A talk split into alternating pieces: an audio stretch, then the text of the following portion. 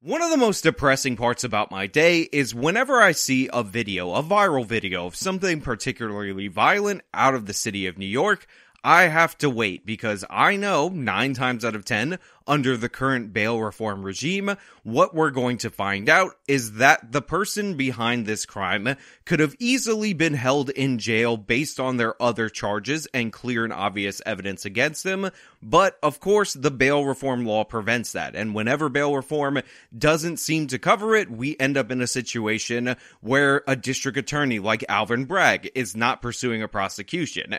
Or if we end up in a situation where the district attorney does want to charge, we we then have to deal with left wing judges that are very prominent in boroughs like the Bronx releasing somebody or aiding in their release, which ultimately led up to the crime. And what we're going to talk about today is this viral video out of a Harlem smoke shop where we see somebody not only shoot somebody point blank when they're not even expecting to be shot, but then we see him double tap that person and rob him. And you will not be surprised that this is not this person's first murder. He actually killed somebody earlier that day, a 19 year old.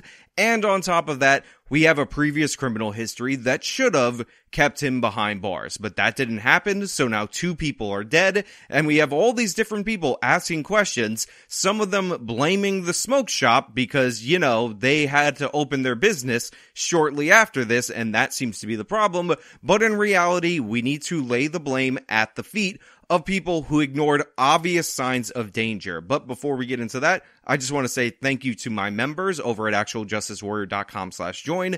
Join, get access to the secret video page, early access to the videos, and support the channel. And Anna Kasparian participated in my collaboration. Will give me the money. Give you give me the money. Okay? So thank you so much to Anna. Surveillance video shows the fatal encounter Sunday. Two men are talking inside a smoke shop on Malcolm X Boulevard when the man on the left pulls out a gun. We're freezing the video just before he shoots the 36 year old victim point blank. Now, I know a lot of people will point out that anytime you're on a boulevard or a street that is named after a civil rights figure, somehow, in some way, something bad is going down. And yes, that does hold true in this situation. But I want to take note of what the local news just showed us, and I thank them for cutting the video before we saw the grisly end of this. Man, because what you can see is obviously an argument, but this person is not even looking at him when he pulls out the gun and shoots him. And for whatever reason, this local news report didn't go into the fact that not only did he shoot him point blank in the head right there, but after everybody fled the store, including the shooter, the shooter actually stepped back in and fired again while he was on the ground just to make sure that he was dead. They have the man who did the shooting, a deadly shooting inside a Harlem smoke shop. The alleged gunman was wanted for another murder that happened just hours earlier. As CBS 2's Ali Bauman reports, sources tell us the suspect was out on bail for another crime when the shootings happened. And while they vaguely reference the charges that this person actually faced, when you hear them, you're going to be as angry as I am, if not more so, if you also happen to be a resident of the city or of the state of New York because it's absolutely absurd. You should not be out. There's video of that crime too. And trust me, it's closely related. Tuesday, police arrested 21 year old Messiah Nantwi. Police sources tell us investigators believe he also shot and killed a 19 year old gang rival in Harlem earlier that same day. And to make matters worse, Nantwi was out on bail at the time for attempted murder charges. Yeah, that's right. We're talking about a suspect who is a gang member. He killed a person earlier that day, so the police were looking for him already. And his original crime, what he was arrested for, what he was out on bail for, was actually attempted murder. And if you think it can't get any worse, if you think it can't get any more obvious that this person should not have been on the street, and obviously I'm going to tell you how the system cut him a break because of course he's in the privileged class in the United States of America, and this is what criminal justice reform is actually about. It's not about low level drug offenses. It's about catering to violent criminals like this person. That shooting is also on video, and that video is body cam video.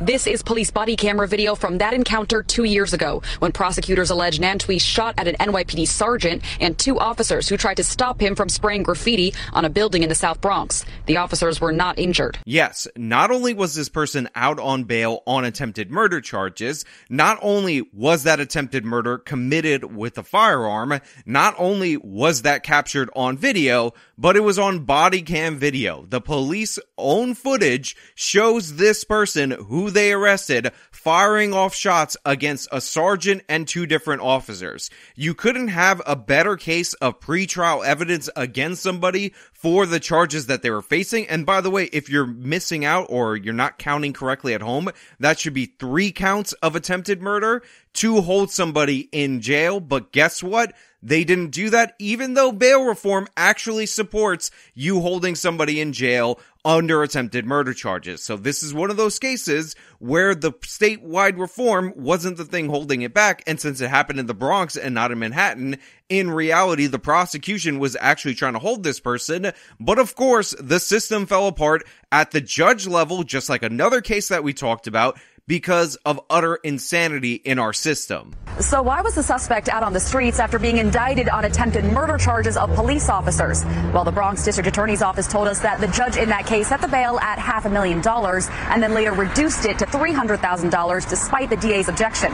The defendant only has to pay 10% of that, $30,000, which he was able to do. Now, the local news report is reasonably accurate, and I do credit them for getting the body cam footage because they're one of the few local news reports that actually had that integrated into their segment, but this is one case where they're just a little bit off on their facts because what actually happened was this person was arrested and charged with those counts of attempted murder and initially held without bail. You know, it makes perfect sense. This guy's a gang member. This guy's carrying an illegal firearm. He's firing that gun at police officers who are just trying to stop him from doing graffiti. So obviously not somebody who's sensible at all. He fired at three different different officers. We have it on footage. So this would be a perfect case of somebody who has shown themselves to be a clear and obvious danger and thus should be held without bond. But then we have a judge and the judge decided, you know what? That's not fair. This guy needs a second chance. I don't know if you know this,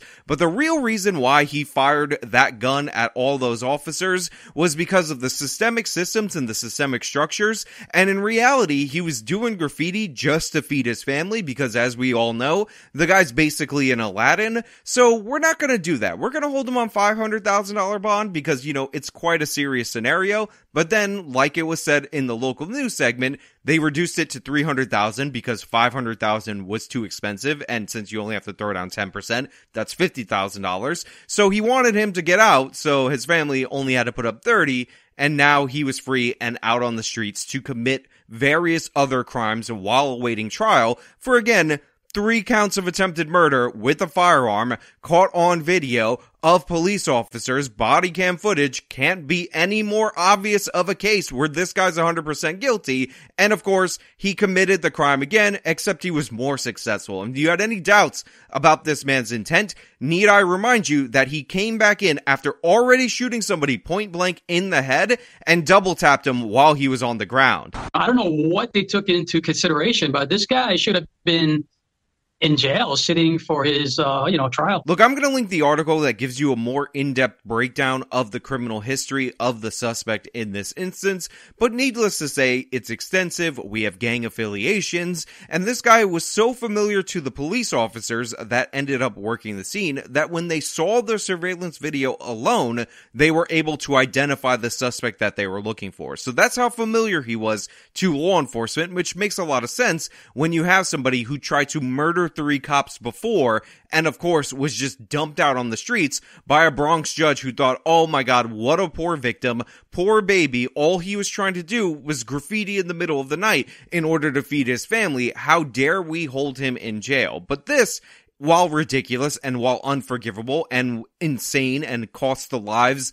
of two individuals that did not need to die had the system actually worked in the way that it was supposed to, is bad enough. John Jay College of Criminal Justice professor Michael Alcazar says while jail sentences for attempted murder of an officer can be about 10 years, he's not surprised this case is still awaiting trial two years after the shooting. I think it's just a backlog of work, and sadly, that's what they're taking into consideration over the safety of New York City citizens. So uh, it's failing. The system's failing. The professor has it right in that moment. And to be clear, I've been very skeptical of anybody, specifically people who have attended John Jay College of Criminal Justice for their educational background before starting this YouTube channel and their opinions related on the topic, but he nailed it. The care and concern is far more for the perpetrator rather than the victims. And yes, we have a backlog of cases in our system. We should be trying to speed up these trials. This is the perfect case to bring to trial immediately, considering it's on video, body cam video,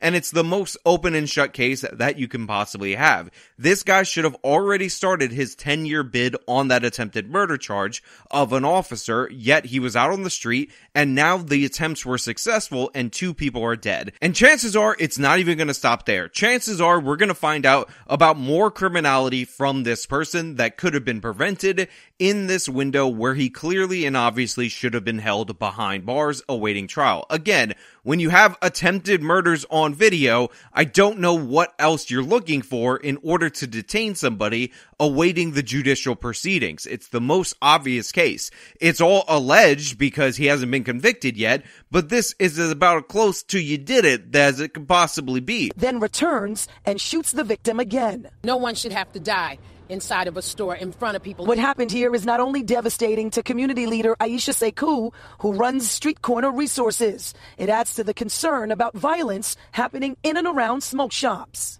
This does not ensure the public safety when clearly all they did was take the rug and roll it up and push it to the front that's the rug that the young man bled out on. So I wanted to highlight this person who claims to be a community leader for a very specific reason, because it seems like politicians, community leaders, and all these different people want to blame everybody for any problem in society except for the criminals. And by the way, the left wing judicial reforms that were instituted that allowed this perpetrator to be out on the street in the first place. This woman has decided that the smoke shop is actually actually the person behind this.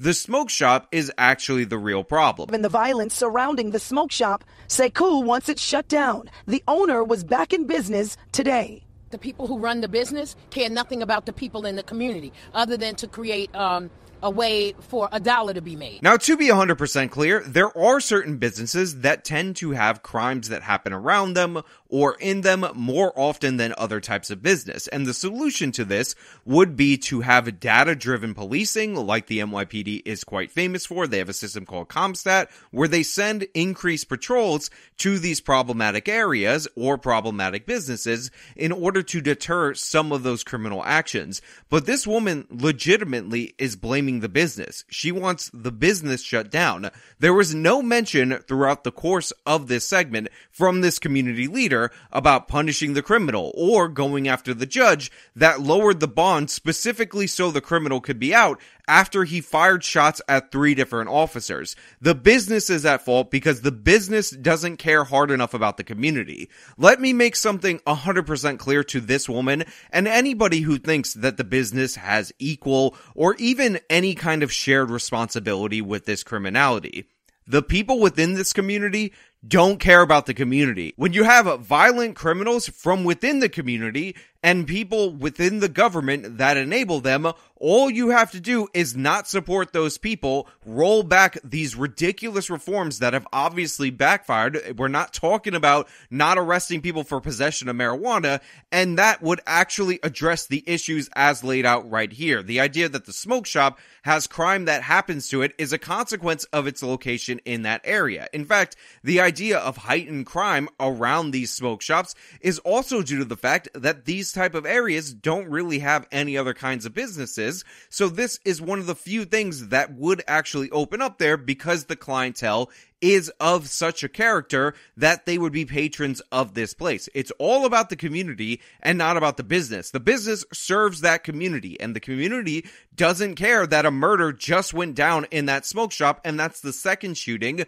within a certain period of time because not only is the business open, but there are people patronizing it. So don't tell me that they don't care about anything but profit and that's somehow evil while they're running a business. You're a community leader. Why don't you explain to me people in the community are lining up to buy their products a day after somebody was executed as if that's a normal state of affairs. If the community's so strong and the community needs to rally together against this business, why are there more people standing inside the store than standing out there with you? There is not sufficient outrage and that outrage isn't directed at the right people. These kind of activists are just anti-capitalist. They want to go after a business for any reason. The homicide is just an excuse. And one of the reasons why you know that is because that's the second homicide that that person committed that day, if you remember. And I don't see her trying to rally the community to go shut down whatever that homicide happened to be near. She's just concerned about this one and how dare the smoke shop